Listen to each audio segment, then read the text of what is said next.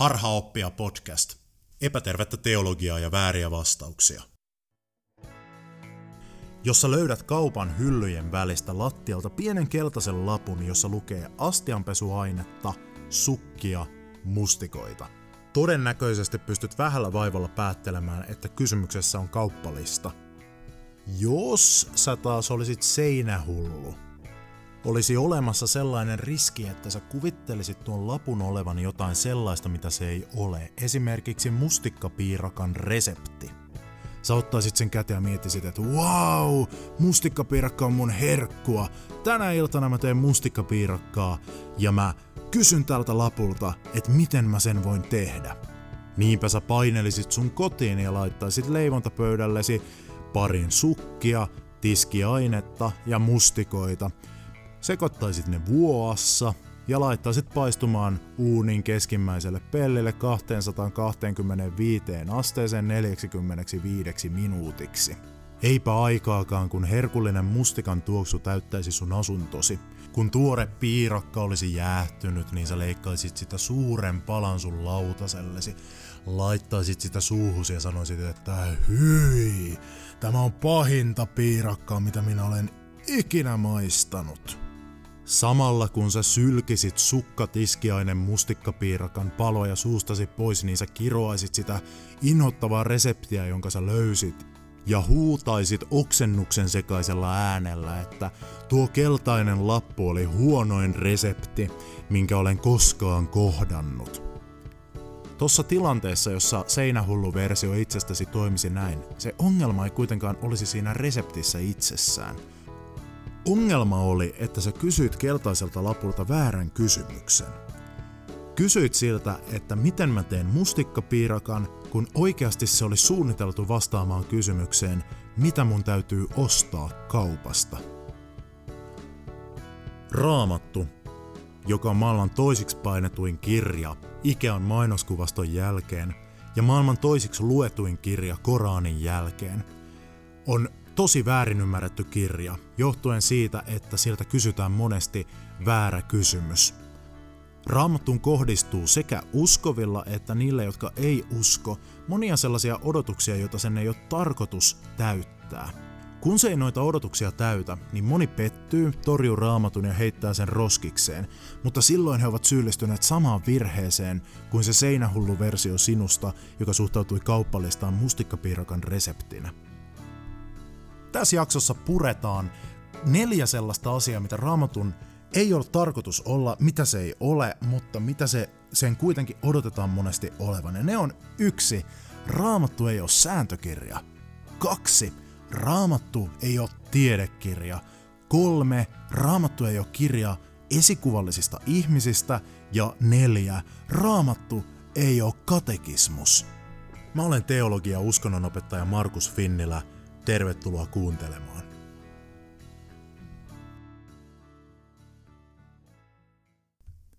Ensimmäinen pointti. Raamattu ei ole sääntökirja. Älä kohtele sitä sääntökirjana, älä suhtaudu siihen sääntökirjana. Sitä ei nimittäin sellaiseksi ole tarkoitettu.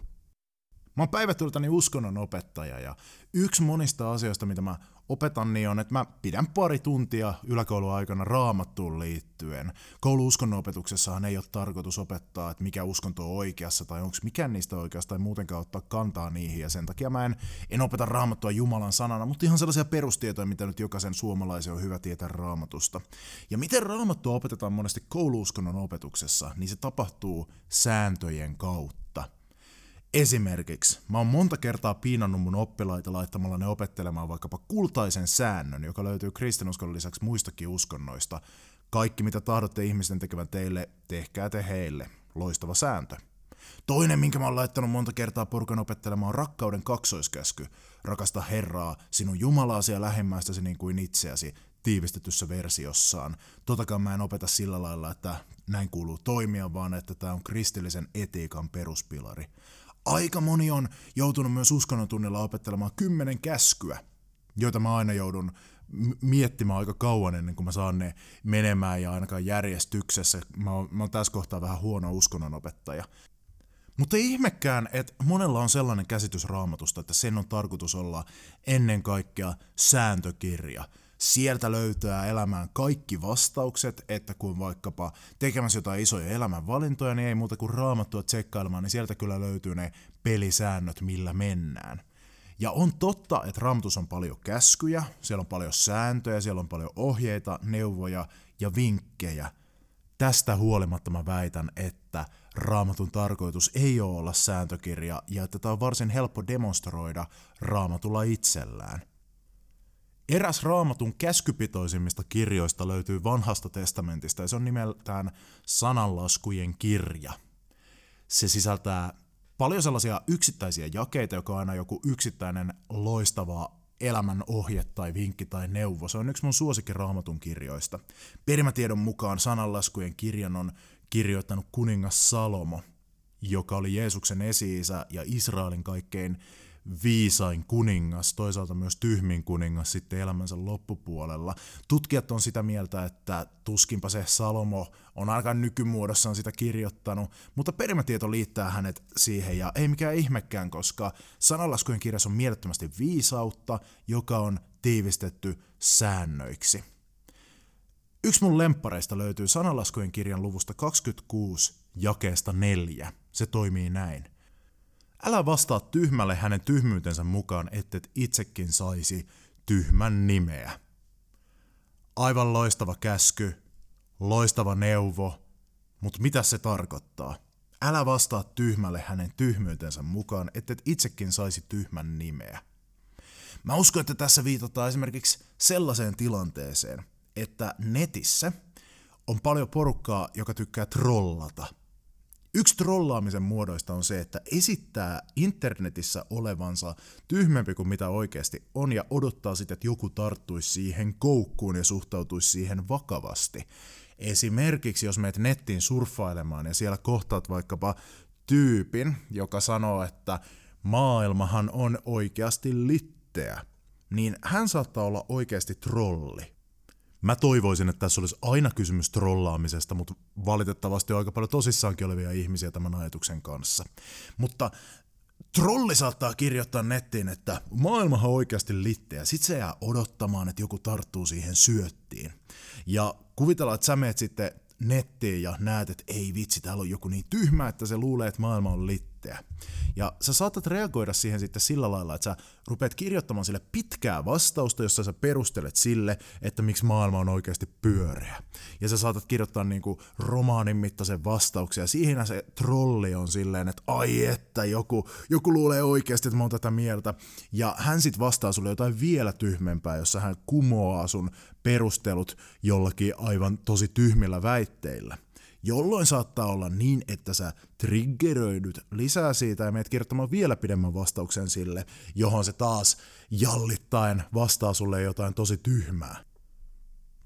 No muut netin käyttäjät saattaa nähdä tämän teidän keskustelun ja miettiä, että ei tuska, toi luulee, että toi trolli on ihan tosissaan, ei vitsi, toi on tyhmä. Ja näin sä olet saanut tyhmän nimen vastaamalla tyhmälle hänen tyhmyytensä mukaan. Toisin sanoen, tämän Sananlaskujen kirjan luvun 26 jakeen 4 voisi nykykielellä kääntää vaikka sanoen älä ruoki trollia. Aivan huikea neuvo ja huikea vinkki, jota me varmaan itse kukin voidaan riippumatta siitä, että mitä me ajatellaan Raamatusta kirjana noudattaa. Harmi vaan, että Raamatusta löytyy täysin päinvastainenkin käsky. Ei edes tarvitse mennä eri kirjaan, vaan se löytyy Sananlaskujen kirjasta, eikä edes tarvitse mennä kauhean kauas tuosta äskeisestä käskystä, vaan kirjaimellisesti seuraava lause Sananlaskujen kirjassa on täysin päinvastainen ohje. Sananlaskujen kirja 26 ja jae 5. Vastaa tyhmälle hänen tyhmyytensä mukaan, ettei hän kuvittelisi olevansa viisas. Eli yksi lause sanoi, että älä vastaa tyhmälle hänen tyhmyytensä mukaan, seuraava lause antaa täysin päinvastaisen vinkin.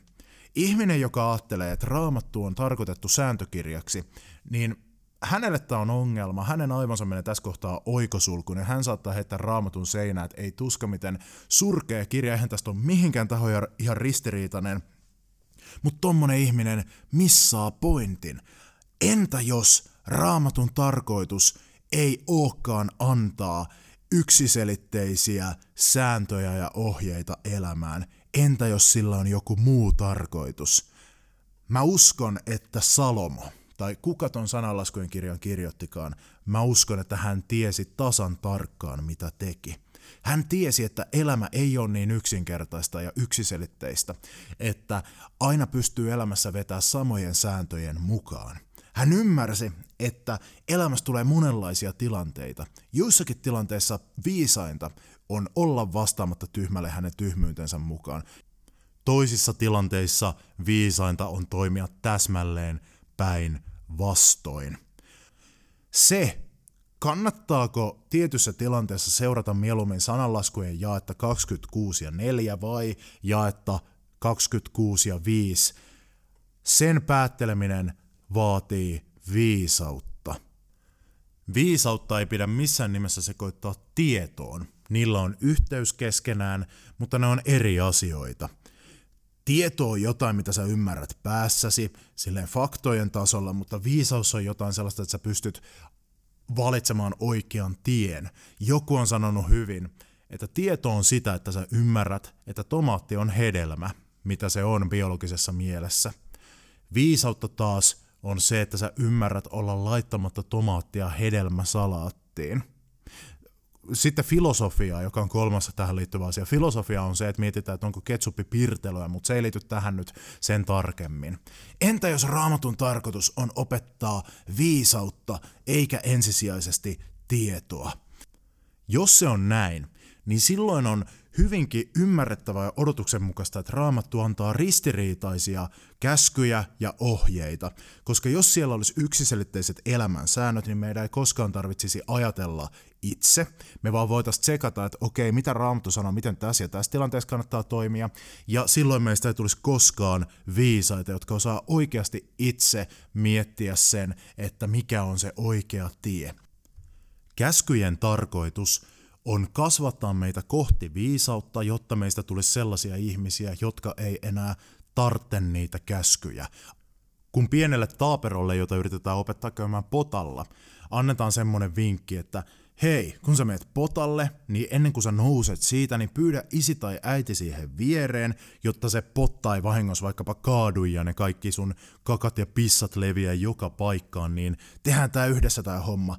Ton tarkoitus, ton käskyn, ei ole se, että se noudattaa sitä koko lopun ikänsä. Ja koko lopun ikänsä miettii sitä, että vielä 50-vuotiaanakin se soittaa isälleen ja äitille, että hei, mä oon tässä vessanpöntöllä justiin, että tulkaa katsomaan, kun mä nousen tästä. Sen tarkoitus on se, että se oppii ihmiseksi, joka osaa nousta siitä ihan itse. Minkä takia niiden Raamatun käskyjen kanssa sit kannattaisi painiskella? Mä uskon, että juuri sillä lailla voi tulla viisaammaksi. Raamatun käskyjen ja ohjeiden kanssa kamppaileminen ja niiden tutkiminen voikin olla hyödyllistä. Ei sen takia, että kysymys olisi sellaisista säännöistä ja elämä olisi sellainen peli, jossa on hirveän tarkat säännöt, jota ei saa rikkoa. Toki on sellaisiakin asioita, vaan siksi, että viisaus on sellainen tavoite, mitä me ei koskaan voida täysin saavuttaa. Ja Raamatun käskyt voi olla meille loistava tienviitta matkalla kohti sitä.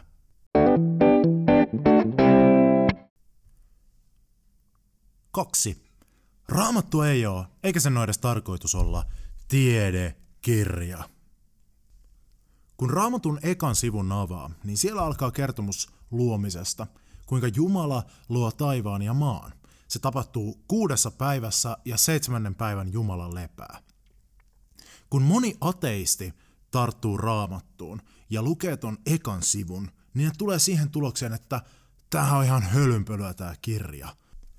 Tieteessä nimittäin hyvin perusteltu yksimielisyys sanoo, että maailmankaikkeus ei ole syntynyt 7 päivässä, vaan alkurähdyksestä alkaen noin 14 miljardin vuoden aikana se on muotoutunut tähän pisteeseen. Elämä taas on kehittynyt tällä planeetalla luonnonvalinnan ohjaamana. Ja sen takia, kun Raamattu väittää, että maailma on syntynyt 7 päivässä, niin sen täytyy olla hölynpölyä. Moni uskovainen tekee täsmälleen saman virheen, mutta tulee vaan eri tulokseen. Moni uskovainen, joka avaa Raamattua ja lukee, että okei, täällä sanotaan, että Jumala on luonut maailman 7 päivässä, niin huomaa sitten kanssa, että okei, no tieteen nykyinen käsitys sanoo aivan muuta, joten koska Raamattu on Jumalan sanaa, niin se voittaa ja tiede on hölynpölyä. Mä uskon, että kumpikin näistä tekee sen virheen, että he lukevat sitä keltaista lappua kuin se olisi mustikkapirkan resepti. Entä jos Raamatun ei ole tarkoitus vastata tieteellisiin kysymyksiin?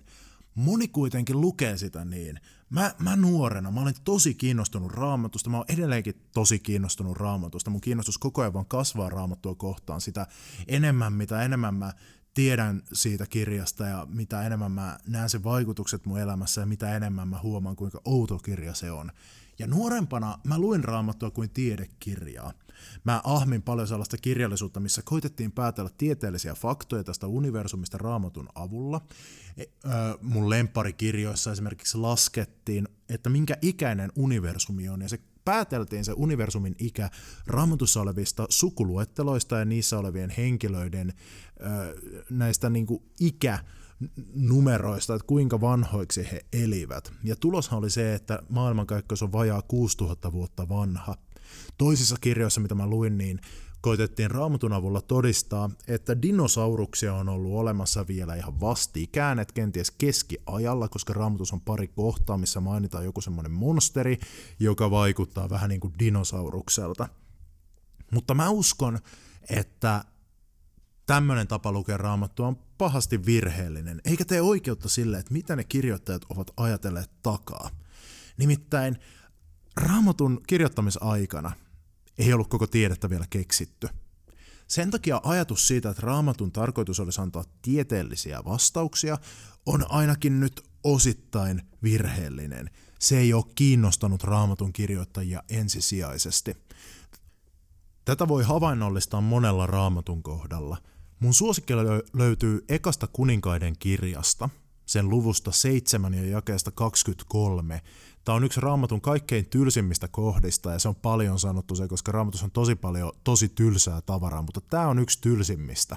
Tässä jakeessa kerrotaan, kuinka kuningas Salomo, Israelin kovin kuningas ikinä, on rakennuttamassa temppeliä Jahvelle Jerusalemiin. Salomoa avustaa työssä hänen kollegansa kuningas Hiram, ja Hiram on nyt vastuussa siitä, että kun tuonne temppeliin rakennetaan semmoinen pyöreä allas. Ja tässä Raamatun kohdassa annetaan ton altaan mitat. Hiram valoi myös pyöreän altaan, jota kutsuttiin mereksi. Se oli reunasta reunaan 10 kyynärän levyinen, korkeutta sillä oli 5 kyynärää ja vasta 30 kyynärän pituinen mittanuora ulottui sen ympäri. Ai että mikä Raamatun kohta. Jostain syystä tätä ei ikinä näe missään sellaisissa inspiroivissa Instagram-kuvissa, sellaisissa uskonnollisissa inspirointikuvissa, jossa on joku kaunis maisema ja Raamatun kohta siinä päällä. Hiram valoi myös pyöreän altaan, jota kutsuttiin mereksi. Se oli reunasta reunaan 10 kyynärän levyinen, korkeutta sillä oli 5 kyynärää ja vasta 30 kyynärän pituinen mittanuora ulottui sen ympäri. Mä väitän, että tämä tylsääkin tylsempi jae osoittaa, että Raamatun kirjoittajien prioriteeteissa ei ole kauhean korkealla ollut kirjoittaa tieteellisen tarkkaa tekstiä ja välittää tieteellistä tietoa tästä maailmasta. Palautan mieleen alakoulun matematiikka. Ympyrän piiri, eli sen ympärysmitta, lasketaan kaavalla. P on yhtä kuin 2R kertaa pi. P on yhtä kuin 2R kertaa pi. P tarkoittaa piiriä, ja se on siis yhtä kuin 2 kertaa säde, eli halkaisia, kerrottuna piillä. No tässä Raamatun kohdassa kerrottiin, että tämän pyöreän altaan piiri, eli P, oli 30 kyynärää, eli 30. No tämän säde, taas tästä päätellen, on 5 kyynärää, koska tässä kerrotaan, että se oli reunasta reunaan 10 kyynärän levyinen. Eli me saadaan siitä semmoinen kaava kuin, että 30 on yhtä kuin 2 kertaa 5 kertaa pi. Yhtälön ratkaisulla tästä sitten saadaan semmoinen, kun heitetään pii toiselle puolelle ja heitetään toi piiri toiselle puolelle, niin tästä saadaan semmoinen tulos kuin, että pii on yhtä kuin 30 jaettuna 10. Yksinkertainen laskutoimitus, kun saatetaan loppuun, niin tästä on tuloksena, että pii on yhtä kuin 3 piste. Ei pilkku. Ei, että pi on 3,14 jotain, vaan pi on 3. Semmoinen ihminen, joka ajattelee, että Raamatun tarkoitus on välittää tieteellistä tietoa, ja joka on hyvin sitoutunut Raamattuun ja toimii tämän käsityksensä valossa, hän tulee tämän kohdan perusteella nyt siihen johtopäätökseen, että kyllä se on näin, että pi on 3. Matematiikka on harhaoppia ja eksytystä. Raamattu, Jumalan sana, osoittaa, että pi on 3. Mä en suosittele tällaista, tämän tyyppistä fundamentalistikristittyä esimerkiksi, että palkkaat hänet vaikka rakentamaan sun taloa tai jotain, koska saattaa tulla aika niin kuin heikkoja rakenteita, jos hän toimii sillä näkemyksellä, että pi on yhtä kuin 3. Jos Raamatun tarkoitus on antaa tieteellistä tietoa maailmankaikkeudesta, niin tämän kohdan perusteella se kannattaa heittää roskapönttöön, koska paljon tätä pahemmin ja paljon tätä perustavammassa asiassa ei voi epäonnistua kuin että väittää, että pi on tasan 3. No se on tietenkin pyöristystä ja noi on annettu vähän sinne päin noi ton altaan mitat, mutta se kertoo siitä, että Raamatun kirjoittajilla, ainakaan tällä kirjoittajalla, ei ole ollut tarkoituksenaan antaa tieteellistä tietoa, vaan jotain muuta. Sen takia tieteellisten kysymysten kysyminen Raamatulta on sen väärinkäyttämistä, koska Raamattua ei ole suunniteltu vastaamaan tieteellisiin kysymyksiin. Älä tee mustikkapiirakkaa kauppalistan pohjalta, koska se on väärä kysymys kysyä siltä. Mistä me sitten voidaan saada tietää se, että kuinka vanha maailmankaikkeus on, miten se on syntynyt, mikä on piin lukuarvo? Mistä me sitten voidaan saada tieteelliset kysymykset selville ja vastauksia niihin ellei Raamatusta? No tieteestä. Sitä varten on olemassa tiede. Sitä varten on olemassa meidän aivot. Raamattu on tarkoitukseltaan kirja, joka ohjaa meitä suhteeseen Jumalan kanssa. Siinä kysymyksessä tieteellä taas voi olla korkeintaan avustava ja taustoittava rooli. Kolmanneksi, Raamattu ei oo, eikä sen ole tarkoituskaan olla, kirja esikuvallisista ihmisistä. Raamatun pitäminen kokoelmana tarinoita, joilla on jokin selkeä opetus, on yksi yleisimmistä tavoista käyttää sitä väärin. Näin sitä käytetään varsinkin lasten elämässä. Mulla on tapana lukea mun lapselle iltaisin iltasadun lisäksi aina jonkin verran lasten raamattua. Ja mä syyllistyn tähän Raamatun väärinkäyttötapaan tosi usein. Jokin aika sitten mä luin esimerkiksi tuosta lastenraamatusta tarinaa Nooasta, Nooan arkista. Tuttu tarina. Siinä tulee vedenpaisumus, Noa rakentaa arkin, jonne tulee kaikki eläimet, ja sitten se arkki seilailee tulvan yläpuolella, vesi laskeutuu, ja elämä palaa raiteilleen, ja eläimet tulee ulos arkista. Hirveän kiva tarina, josta lapset tykkää, koska siinä on tosi paljon eläimiä, ja sitten siitä on kiva ottaa joku semmoinen kiva opetus kuin vaikkapa, että ole sinäkin tämmöinen niin kuin pitkäjänteinen niin kuin Noa, joka puursi tosi kauan sen arkkinsa parissa ja pidä sinäkin huolta eläimistä ja tolleen. Se on hirveän kiva tarina. Mutta se on totaalinen tuon tarinan siis vääristäminen. Ainakin se on keskeytetty pahasti justiin strategisessa kohdassa. Mä en kertonut mun pienelle pojalleni sitä, että mitä tapahtuu heti ton tarinan jälkeen Raamatussa. Raamatussa nimittäin toi tarina, joka jo itsessäänkin on niin paljon sellaisia moraalisia kysymyksiä herättävä, koska siinähän siis kerrotaan, että Jumala hukuttaa ihan kaikki, mutta palataan siihen joskus muulloin. Seuraava juttu, mitä tuossa tarinassa tapahtuu, että kun Noa lähtee ulos sieltä arkista, niin eka juttu, mitä se tekee, on, että se riipasee kovat kännit. Tai no oikeastaan siihen menee aika kauan aikaa, se eka istuttaa viinitarhaa ja sitten kun viinipuussa on kasvanut hedelmään, siis viinirypäleitä, niin se tekee itselleen viiniä ja siitä on seurauksena siis hirveät kännit. Ja mä en itse harrasta humalahakuista juomista, Mutta näin olen ymmärtänyt, että joillakin ihmisillä on sellainen taipumus, että kun he tulee känniin, niin jostain syystä he tykkää ottaa vaatteitaan pois jossakin kohtaa. On tämmöinen tietty prosentti ihmisistä, joka siis tykkää olla alasti, kun ne tulee känniin. No Raamatun mukaan Noa oli tämmöinen henkilö. Eli kun se tuli känniin, niin se heitti kuteet pois ja sitten se yrvelsi menemään munasillaan ja lopuksi se sammui omaan telttaansa ketarat levälleen. Sitä seuraa juonen käänne, joka on yhtä mystinen kuin mitä se on tosi traaginen. Nimittäin Noalla oli 3 poikaa. Tässä vaiheessa tarinaa jo aikuisia miehiä, joilla on omiakin lapsia. Noi pojat oli Seem, Haam ja Jaafet. Keskimmäinen poika Haam tulee sinne telttaan ja löytää isänsä sieltä alasti.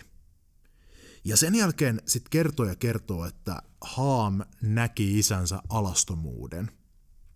Tämän jälkeen Haam menee kertomaan velipojilleen Seemille ja Jaafetille, että arvatkaas kuulkaa jäbät, että mä näin justiin mun isäni alastomuuden.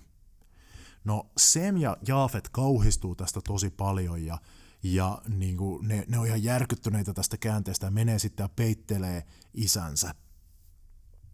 Raamatun lukijat on kautta aikaa miettineet, että no mitä tuossa nyt tapahtuu, että minkä takia se on niin suuri skandaali, että se näkee isänsä alastomuuden. Tänä päivänä tutkijoiden niin kuin valtanäkemys on se, että siinä tapahtuu rivien välissä jotain muutakin. Vertailemalla Noan tarinaa muihin samalta ajalta karkeasti oleviin ja karkeasti samalta maantieteelliseltä alueelta oleviin tarinoihin, jos on löydetty toi sama ilmaisu tai vähän sitä muistuttava ilmaisu, nähdä jonkun alastomuus, on tutkijat tulleet siihen johtopäätökseen osa heistä, että Noa joutuu siinä seksuaalisen väkivallan uhriksi. Aivan järkyttävä tarina, siis kamalaa ja vielä läheisen ihmisensä taholta, eli hänen oma poikansa Haam johtavan tulkinnan mukaan raiskaa siinä isänsä. Aivan käsittämätön tapahtumasarja ja siis silmitöntä pahuutta käynnissä siinä.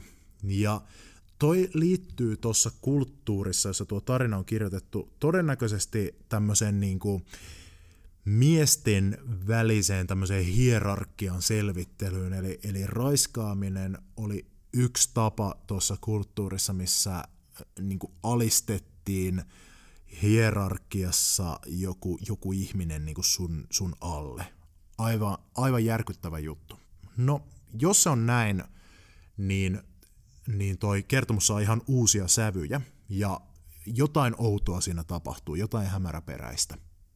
No Noa sitten herää krapulaisena ja hänen poikansa Seem ja Jaafet sitten selittää, että mitä tämä Haam on mennyt tekemään. No Noa sitten tulistuu ja tuimistuu ja lähtee kostoretkelle. Hän nimittäin päättää kirota syyllisen. Kiroaminen ei tarkoita sitä nyt raamatun kielen käytössä, kuin mitä vaikka Harry Potterissa, että kun sanotaan, että avada kedavra, niin tyyppi kuolee taianomaisesti, tai kun sanotaan, että kidutu, niin tyyppi alkaa kidututtamaan, eli hän kituu. Vaan kiroaminen tarkoittaa raamatun kielen käytössä sitä, että sä sanot jotain sanoja, joilla sä pilaat jonkun elämän. Kiroaminen on aika arkinenkin, mutta tosi suuri asia. Sanot sanoja, joilla sä pilaat jonkun elämän. Ja Noa sitten lähtee kostamaan. Tämä on hyvin ymmärrettävää, koska niin se, mitä hän on joutunut kokemaan, on jotain tosi hirveää. Mutta outoa on se, että Noa ei kosta syylliselle, eli Haamille, vaan Noa meneekin Haamin pojan Kanaanin luokse. Pojan poikansa Kanaanin luokse ja sanoo, että Kanaan! Ja Kanaan poika sitten vastaa varmaankin, että niin paappa, mitä? Ja Noa sanoi Kanaanille, että sinä olet tästä lähtien kirottu, sinusta tulee meidän kaikkien orja ja sinun lapsistakin tulee meidän orjia, sinun kaikista jälkeläisistä tulee meidän orjia ja jopa heidänkin, heistä tulee jopa meidän orjien orjia. Ja Kanaan varmaan on siinä kohtaa silleen, että mitä ihmettä minä olen tehnyt pahaa. Ja syy on siis se, että mitä Kanaanin isä on tehnyt. Ja tähän päättyy toi tarina. Ja lukija miettii tässä kohtaa, että mikä on tämän tarinan opetus, että pitääkö mun olla niinku Noa? Pitääkö mun olla niinku, no ei varmaankaan niinku Haam, että kuka tässä on se esikuvallinen henkilö? Vastaus on, että ei kukaan. Raamatun kertomukset ei ole kauhean usein yksiselitteisesti opettavaisia tarinoita, joista olisi helppo ottaa joku elämän opetus, niin kuin jossakin saduissa. Raamatun henkilöistä hyvin harva on sellainen, jonka kanssa mä olisin esimerkiksi valmis viettämään aikaa. Useimmat niistä on aikamoisia idiootteja, ja monet jopa sankareina pidetyistä hahmoista, niin kuin vaikkapa Abraham tai Daavid, nekin tekee ihan hirveitä juttuja, esimerkiksi kumpikin näistä mainituista henkilöistä esimerkiksi syyllistyy raiskaukseen, ja tarkoituksena ei ole Raamatus väittää, että ne on hyviä tyyppejä. Päinvastoin. Raamatussa kuvaillaan ihmisen inhimillistä elämää kaikessa karuudessaan, kaikessa pahuudessaan ja sairaudessaan, kuin myös kaikessa kauneudessaan. Raamatun henkilöt on tosi inhottavia tyyppejä, osa heistä ja paikoitellen, koska sellainen maailma on. Sellaisessa maailmassa me eletään. Jos sä luet Raamatun jotain tarinaa ja sä tuut siitä hämmentyneeksi tai moraalisesti närkästyneeksi, niin se saattaa hyvinkin olla jossakin tilanteessa se toivottu lopputulos. Raamatussa on tarinoita, jotka on kirjoitettu hämmentämään sua, jotta sun olisi pakko kamppailla niiden kanssa, jotta sä tulisit viisaammaksi. Ja kenties joskus Raamatun kertomusten tarkoitus on se, että kun me luetaan tarinoita noista inhottavista tyypeistä, jotka räpeltää ja sekoilee ja örveltää vaikka mitä, ja me tuomitaan heidät ja ajatellaan, että minä en ainakaan ole tommonen hyi että, niin sitten me tajutaan, että kyllä mä oonkin. Että mun omassa sydämessäni asuu pienessä muodossa se, mitä Raamatun sivuilla noi tyypit tekee suuressa muodossa. Ja silloin voidaan tajuta, että jos Jumala ei hylännyt noitakaan tyyppejä, niin ei se varmasti hylkää minuakaan. Ja vielä lopuksi 4. Raamattu ei ole katekismus. Jos et tiedä, mitä katekismus tarkoittaa, niin ei mitään hätää, hengitä, mä kerron. Katekismus on jonkun kirkon julkaisema semmoinen pieni kirjanen, jossa luetellaan asiat, mihin pitää uskoa. Esimerkiksi evankelis-luterilaisella kirjalla on ihan loistava semmoinen sinikantinen katekismus olemassa. Katolisella kirkolla on semmoinen monisatasivuinen katekismus, jossa tosi semmoisella selkeällä tavalla sanotaan, että mitä nyt hyvä kristitty uskoo. Mitkä on kristinuskon tämmöiset etiikan eli hyvän elämäntavan peruspilarit. Mä oon itse helluntailainen ja meillä hellareille ei ole mitään katekismusta. Meillä on semmoinen pieni vihkonen kuin uskon perusteet, se on ihan ok, mutta niin ei mitään niin siistiä kuin vaikka evankelis-luterilaisten katekismus. Monesti Raamattua me lähestytään katekismuksena. Toisin sanoen, me odotetaan löytävämme Raamatusta luettelon asioista, mihin meidän täytyy uskoa. Monet kristityt jopa mieltää itsensä Raamattuun uskoviksi ihmisiksi. Yleinen kysymys saattaakin olla tietyissä piirissä, että uskotko Raamattuun? Mä väitän, että tääkin on virheellinen ajattelutapa. Mä väitän, että Raamattua ei ole tarkoitettu katekismukseksi. Sen tarkoitus ei ole luetella meille yksiselitteisesti, että mihin asioihin meidän täytyy uskoa. Päinvastoin se joskus tuntuu jopa tahallaan hämmentävän meitä. Mä annan yhden esimerkin. Uudessa testamentissa, Johanneksen evankeliumissa, sen ensimmäinen luku käynnistyy todella upealla filosofisella runolla, jossa kuvataan Jeesusta ihmisenä ja Jumalana. Ja Johanneksen evankeliumin luvussa 1, jakeessa 18 lukee näin. Jumalaa ei kukaan ole koskaan nähnyt. Ainoa poika, joka itse on Jumala ja joka aina on Isän vierellä, on opettanut meidät tuntemaan hänet. Toistan. Jumalaa ei kukaan ole koskaan nähnyt. Ainoa poika, joka itse on Jumala ja joka aina on Isän vierellä, on opettanut meidät tuntemaan hänet. Mä ymmärrän tämän kohdan näin, että koska Jumala on luonut Raamatun mukaan kaiken näkyvän, meidän nykykielellä Jumala on se todellisuus alkurähdyksen takana, ja me tiedetään, että alkurähdyksessä syntyi aine, ja koska aine on ainoa, mitä me pystytään näkemään sellaisten niin kuin harha-aistimusten lisäksi, toki nekin perustuu meidän aineellisiin aivoihin, niin sen takia Jumala itse, hänen täytyy olla näkymätön, koska hän ei tietenkään itse voi koostua aineesta, koska hän on luonut sen aineen. Loogista ja ymmärrettävää. Jumalan täytyy olla, mitä hän onkin, niin hänen täytyy olla näkymätön. Mikä sitten herättää sen kysymyksen, että no miten me voidaan tuntea Jumala? No Johannes vastaa, että ainoa poika, joka itse on Jumala ja joka aina on isän vierellä, on opettanut meidät tuntemaan hänet. Eli Raamatun mukaan tapa tuntea Jumala on Jeesus Kristus. Ei mitään muuta tietä, miten voi Jumalan tuntea kuin Jeesus. Jos se on muuten totta, niin se on todella hyvä uutinen, koska Jeesus oli ja on tosi hyvä tyyppi. Ja jos Jumala todellakin on sellainen kuin mitä Jeesus oli, niin ei ole mitään hätää ja pelättävää. No niin, eli Jumalaa ei ole kukaan nähnyt. Pidä toi mielessä. Jumalaa ei ole kukaan koskaan nähnyt. Helppoa ja ymmärrettävää. Harmi vaan, että Raamatusta löytyy kohtia, jossa kerrotaan, kuinka joku näkee Jumalan. Toisessa Mooseksen kirjassa, sen luvussa 24, on jopa kohta, jossa ei ainoastaan yksi ihminen näe Jumalaa eikä kaksi, vaan yli 70 ihmistä näkee kerralla Jumalan. Toinen Mooseksen kirja, luku 24, jae 9. Mooses ja Aaron, Nadab ja Abihu sekä 70 Israelin vanhinta lähtivät vuorelle. He näkivät Israelin Jumalan, ja se millä hän seisoi oli kuin safiirikiveä, kirkas kuin taivas itse. Jos sä ajattelet, että Raamatun tarkoitus on olla kirja, jossa sulle luetellaan tosi selkeät ja yksiselitteiset pointit, mihin sun pitää uskoa, niin kun sä huomaat tämän, niin sun aivot menee oikosulkuun todennäköisesti. Johannes väittää, että Jumalaa ei ole koskaan kukaan nähnyt, mutta vanhan testamentin puolelta Mooses nostaa kättä, että ei kun kyllä me nähtiin, että yli 70 ihmistä meitä oli siinä kerralla vuorolla. Me nähtiin Jumala. Kumpi on oikeassa? Mitä täällä tapahtuu? Raamattu on tosi huonosti käyttäytyvä kirja. Se ei alistu meidän odotuksiin. Me etsitään sieltä helposti pureskeltavia vastauksia ja se kieltäytyy meille niitä antamasta. Minkä ihmeen takia? Mä uskon, että yksi näistä syistä saattaa olla se, että Raamatun kirjoittajien tarkoitus on opettaa meille sitä, että Jumalassa on aina kysymys mysteeristä.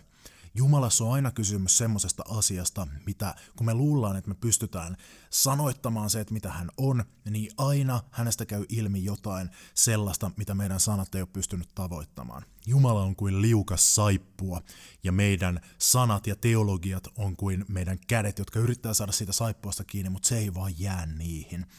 Tästä syystä mä uskon, että tämä on yksi syy, minkä takia Raamattu sisältää ristiriitaisia kuvauksia samoista asioista. Se pakottaa kamppailemaan sen tekstien kanssa. Juutalaiset näkee, niin kuin mä aiemmassa podcast-jaksossa sanoin, uskon Jumalan kanssa kamppailemisena, ja juutalaisessa Raamatun selitysperinteessä suorastaan nautiskellaan ja fiilistellään ja ryvetään näissä Raamatun vähintäänkin näennäisissä ristiriitaisuuksissa. Juutalaiset, jotka ymmärtää Raamattua tavallisesti paljon paremmin kuin me kristityt, tajuaa, että Raamatun kaikkein suurimmat helmet löytyy näistä. Jos kristinuskossa olisi kysymys uskosta Raamattuun, niin olisi tosi vaikeaa, koska Raamattu on kirja, johon on tosi vaikea uskoa. Ensinnäkin siitä syystä, että läheskään aina ei ole selvää, että mitä Raamattu tarkoittaa eri kohdissa. Ihmisellä on erilaisia mielipiteitä siitä ja tulkintoja, ja mä uskon, että se ei ole bugi, vaan se on ominaisuus. Se on tarkoitettu kirjaksi, jota mietitään porukalla yhdessä, joka herättää erilaisia fiiliksiä, erilaisia ajatuksia, ja meidän on pakko opetella silloin hyväksymään erilaisuutta ja sitä, että me ollaan kaikki saman isän lapsia, jotka seurataan häntä. Jos olisi kysymys uskosta Raamattuun, se olisi vaikeaa. Myös siitä syystä, että kun siellä tosiaan on niin monenlaisia kuvauksia samoista asioista. Kristinuskossa ei ole kysymys uskosta Raamattuun, vaan uskosta Jeesukseen. Mutta se ei ole erillään Raamatusta. Kysymys on Jeesuksen seuraamisesta, ja Raamattu on yksi tärkeimmistä apuvälineistä, joka auttaa seuraamaan Kristusta, koska Raamattu sisältää sen kirjallisen jäljen, mikä Jeesuksen persoonasta jäi maailmaan. Se on yksi tärkeimmistä välineistä meille Jeesuksen seuraamisen, kenties jopa tärkein, mutta vaan väline. Raamattu ei ole se juttu, Jeesus on se juttu. Ja tämä on kristinuskon idea, ainakin pitäisi olla. Kristitty ei usko Jeesukseen, koska Raamatussa sanotaan niin, vaan kristitty lukee Raamattua, koska hän uskoo Jeesukseen, jotta hän tuntisi paremmin Jeesusta. Raamattu ei alistu meidän odotuksiin. Se on kirja, joka ei tarjoa valmiita vastauksia, se ei tarjoa selkeitä viestejä, vaan se tarjoaa loputtomasti mysteerejä, arvoituksia ja kamppailtavaa. Ja mä uskon, että kun me sitoudutaan lukemaan ja tutkimaan sitä ja pyörittelemään niitä outoja tarinoita, pyörittelemään niitä kummallisia käskyjä ja lukemaan niitä inspiroivia ja vähemmän inspiroivia ajatuksia, mitä meitä ennen eläneet on kirjoittaneet, niin mä uskon näin, että meistä voi tulla viisaampia, meistä voi tulla rakastavampia, meistä voi tulla parempia Jeesuksen seuraajia, ja sitten me voidaan oppia tuntemaan paremmin sitä mysteeriä, josta me käytetään koodinimeä Jumala. Hei, siinä oli tämänkertainen Harhaoppia podcast. Jos sulla on jotain kysyttävää, mihin sä haluaisit kuulla mun vastauksen, niin mä teen välillä sellaisia kysymys- ja vastauspodcasteja. Sun kysymykset voi käsitellä uskoa, elämää, Raamattua, teologiaa, hengellisyyttä, eri uskontoja, ihan sama mitä, vaikka sit populaarikulttuuria tai Marvel-leffoja. Kysymyksiä voit lähettää mulle sähköpostiin harhaoppia@gmail.com. Voit lähettää niitä anchor.fm-ääniviestillä tai voit käydä tykkäämässä Facebook-sivusta Harhaoppia ja lähettää niitä sitä kautta. Mä sit vastaan niihin jotain sen perusteella, miten mä oon asiat ymmärtänyt. Mä en tiedä kaikkea, jonnekin päivänä musta tuntuu, että mä en tiedä puoliakaan siitä, mitä mä höpätän, mutta tää on yhteispeliä ja mä oon yksi ääni muiden joukossa. Kiitos tosi paljon mukana olemisesta, rauhaa ja rakkautta kaikille.